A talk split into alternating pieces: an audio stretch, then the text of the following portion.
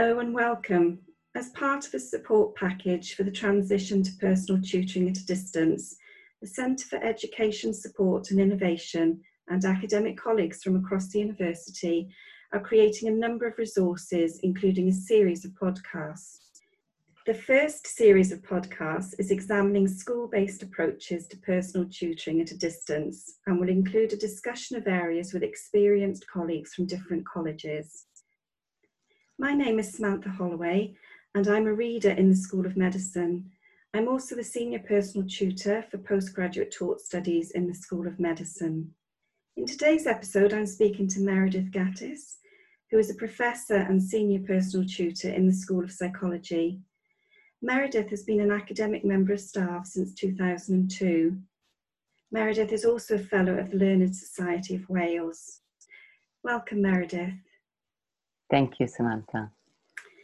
So I'd like to start by asking you, what has been your approach to personal tutoring in the School of Psychology? So if I could sum it up in one word, I'd say balance. We aim for a balance between providing students with structured guidance about their personal development and being responsive to specific needs or moments in time. So we're aiming for a balance between structure and responsivity. Mm-hmm. Personal tutors have time-tabled meetings with students at the beginning and end of each semester. For students in the first year, there's an additional time-tabled meeting in the middle of each semester. And at the beginning of the year, we provide guidance to students and tutors about tasks and topics to discuss at each of the meetings. Mm-hmm. The guidance is targeting three types of skills in a recursive fashion. We want to introduce the skills broadly at first, and then we want to help students develop specific aims for those skill areas. The three skill areas we're targeting are learning skills, evaluation skills, and communication skills. Each of the meetings that students and tutors have focus on just one skill. Students are asked to prepare for the meetings. It might be, for example, that we give them a checklist about their approaches to studying, or we might ask them to review their feedback from their marked coursework. Sometimes we might even ask them to prepare a short and informal presentation. Mm. So the aim of the guidance is to help students improve their understanding and their mastery of skills that we know influence their performance at university and beyond. And we want to help tutors facilitate that process for students. Tutors are free to adapt the meetings to their personal style. So again, there's flexibility and responsiveness, in this case to tutors. So for example, some tutors prefer to meet with students in groups, and other tutors prefer to meet with students individually. And of course, nearly every student will have an individual meeting or more than one at one time or another, in addition to these time-tabled meetings. Mm-hmm. But having the time-tabled meetings creates contact between tutors and students in a way that includes an agenda, some predictability, and that in turn ensures that students are comfortable if they have a personal need and need to contact their tutor to meet with him or her. Okay, thank you very much. So in terms of remote tutoring, what would you say makes an effective remote tutoring environment? So for this one, I have to tell you that I surveyed our tutors to see what issues have come up during the pandemic and how they've dealt with them. Mm-hmm. Our tutors have been using Microsoft Teams to meet with students remotely. And for most tutors, that meeting took place as time-tabled, according to the plan that I just told you about, mm-hmm. And in a small group format.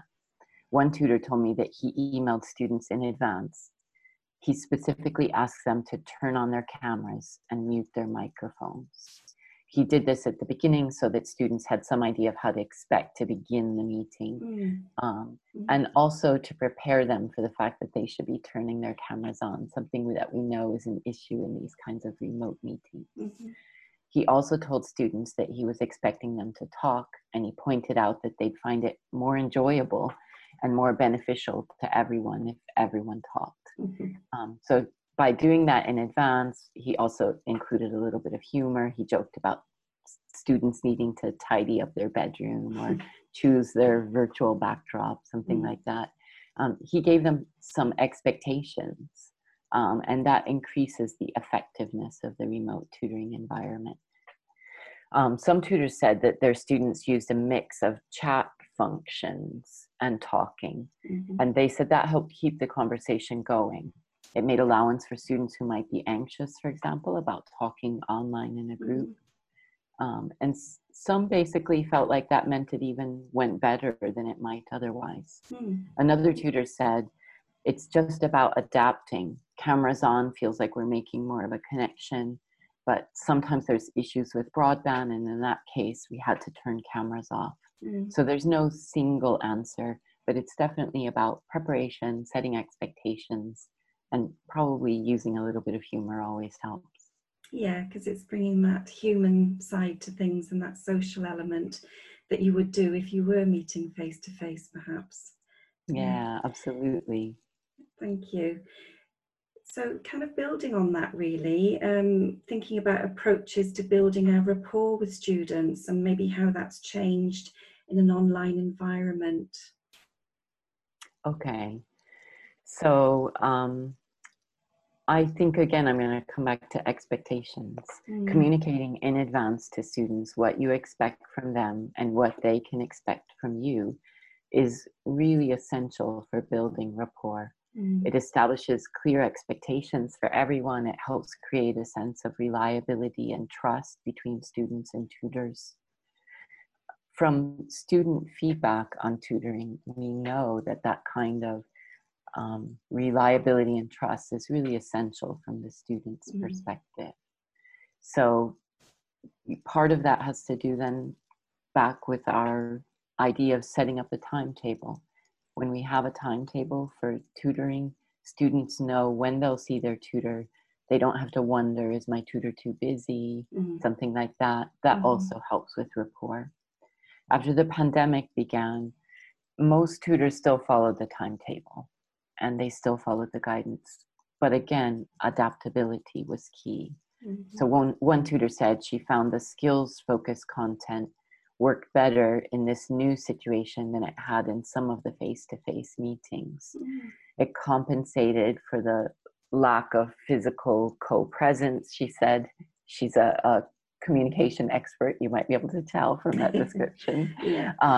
And she said she simply told everyone in advance she'd like them to have a go at answering the question in turn. So not in a pushy way, but in a way that really lets students know what to expect. And she said this actually got every student to contribute, even students who'd normally be silent during tutoring meetings. So she had the impression that they're actually more comfortable. So the balance of how time was spent during meetings did shift, tutors told me. Normally our tutors, I would say, spend about 10 or 15 minutes out of a 50-minute meeting talking about coursework and deadlines with students, answering their questions, the sort of, you know, day-to-day, tell me what's happening, are there any questions I could answer sort of thing. But in the context of the pandemic, those issues took up much more of the meeting.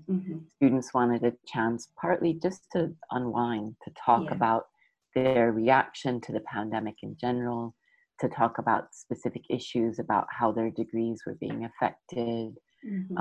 In some cases, you know, with no real knowledge of what was going to happen, but being able to talk with their tutor at that point and just say, I'm really concerned, made a huge difference.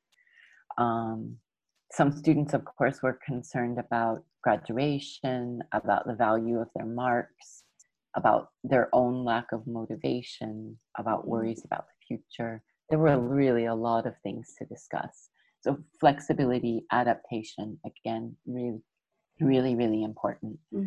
I think, you know, to some extent that can also be built into helping students think about their own adaptability. So students learn when staff are adaptable, something about adaptability in general. And it also sets the stage for a conversation about adaptability. So I think, you know, looking ahead, we now know we never know what's ahead, right? That's one thing we've learned so far. Yeah, and the specific concerns, the specific circumstances are going to be changing. But the important thing is that we give students clear guidance, mm-hmm. and we give them an opportunity to raise questions that are arising as and when they encounter them. Mm, absolutely, yes, some very important messages there. So building on thinking about student expectations, what advice would you give about establishing boundaries and managing student expectations for online tutoring? Sure. I think this is something that, you know, tutors may often be concerned about. But I saw a post on Twitter from a student at another university that I think might give the student perspective on it. The student had written, "Who needs a boyfriend when my university emails me every day to check on how I'm doing?" Yeah. So I thought that was really funny, but it also makes a point about the value of being proactive with students. Clearly that student was feeling, you know, very in touch with the university. And I think when tutors are proactive, there's less need for concerns about establishing boundaries and managing student expectations. Mm-hmm. If you're on the front foot, that really makes a big difference to that whole situation. I haven't had any complaints from our tutors about these issues. And I think really we can attribute that to the fact that our students hear from their tutors and other academic staff regularly. So communicating clearly and proactively, that's really the best way I can think of to set clear expectations and boundaries. Okay, thank you. In terms of strategies for facilitating student engagement with personal tutoring, have you got any suggestions on around that? I feel like I'm, you know, coming to the same points over and over again, but I want to say, you know, provide structure. Timetable student meetings with personal tutors. Send reminders. Sometimes you need to send extra reminders. Mm-hmm. Actually, most of the time you need to send extra reminders, especially in the context of remote tutoring. Mm. So everyone finds it more difficult to keep track of time now. And students might need a quick reminder. It's that simple, I think, sometimes. Yeah, very practical advice, but it's really important. And just thinking again, some more practicalities, I guess, about whether you've got any advice about keeping records of personal tutoring meetings, you know, either how you currently do it, or do you see there being any change because of moving to remote tutoring? Mm-hmm. Yeah, I think this is a really important issue to tutors. Tutors are very busy and they see record keeping as something that's time consuming. Mm. And to whatever extent you can centralize record keeping, you can save time for everyone, keep tutors happy, which in turn keeps students happy, and so on. So for example, if you timetable student meetings with personal tutors, that creates a record. Mm-hmm. And tutors simply can then refer back to that record. They can make a note of any students who failed to attend, any additional issues that arose. They might make some notes about what they should come back to at the next meeting, something like that. So make it easy for everyone. Yeah, so it's a way of monitoring engagement in some ways as well, isn't it, really? And as you say, keeping an eye on students, not in a punitive way, but just to check that they're doing okay. Mm-hmm, mm-hmm. So the last question really is around, does all personal tutoring have to be synchronous in real time, or are there strategies to encourage students to undertake reflective activities asynchronously, which can then feed into a personal tutor meeting? You've hit on something I think that's so important. Personal tutoring without reflection is just missing a tremendously valuable opportunity for students. So we encourage our students to engage in reflection. And in particular, we try to focus this for students, because I think students sometimes find that a very fuzzy phrase. They don't really know what you're asking them to do. So we encourage them to develop their self-evaluation skills. self-evaluation skills is one of the three skill sets that we focus on in our guidance for students. And we know from a wide variety of research, from people in psychology, from people in education, from people in the social sciences, that self-evaluation skills can improve learning and performance, not only in formal education, but also in the workplace. And employers really want to see those skills.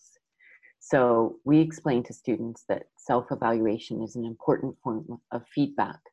We try to get them to stop thinking about feedback as only something that comes from other people, but also something that comes from themselves. So we might do that by, for example, first getting them to look at written feedback that they get from a tutor on a course in response to coursework they've submitted. But we also encourage them to think of it as their own skill, including not just about their coursework, which sometimes turns into, did I get the mark I think I deserve? But also in terms of their revision, because in the revision context, I think it becomes much more clear to students that self-evaluation is about, have I really nailed it? Do I understand this? Are there bits I don't understand? Where am I just kind of making it up? So self-evaluation is part and parcel of revision.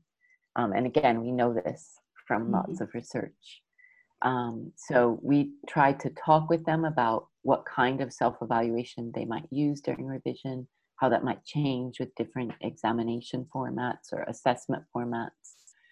I guess in general, we try to get them to recognize that reflection isn't just an emotional skill, which I think is where students have usually heard the term before. It's also a really valuable cognitive skill.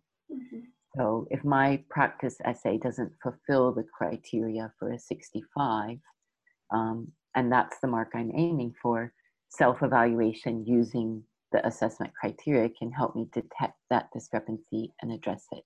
So rather than simply grumbling about my mark and saying I deserved a better one, I can build on my feeling that I'm unsatisfied with my mark and then use my self-evaluation skills to improve my outcome. So I think this kind of task for students is a really excellent sort of thing for them to engage in before they meet with their personal tutor. Once they've engaged, even if it's just a 5-minute task, with some sort of self-evaluation, once they're there in the meeting with the tutor, they're prepared for a much more active and more beneficial exchange. Oh, that's really interesting. Thank you.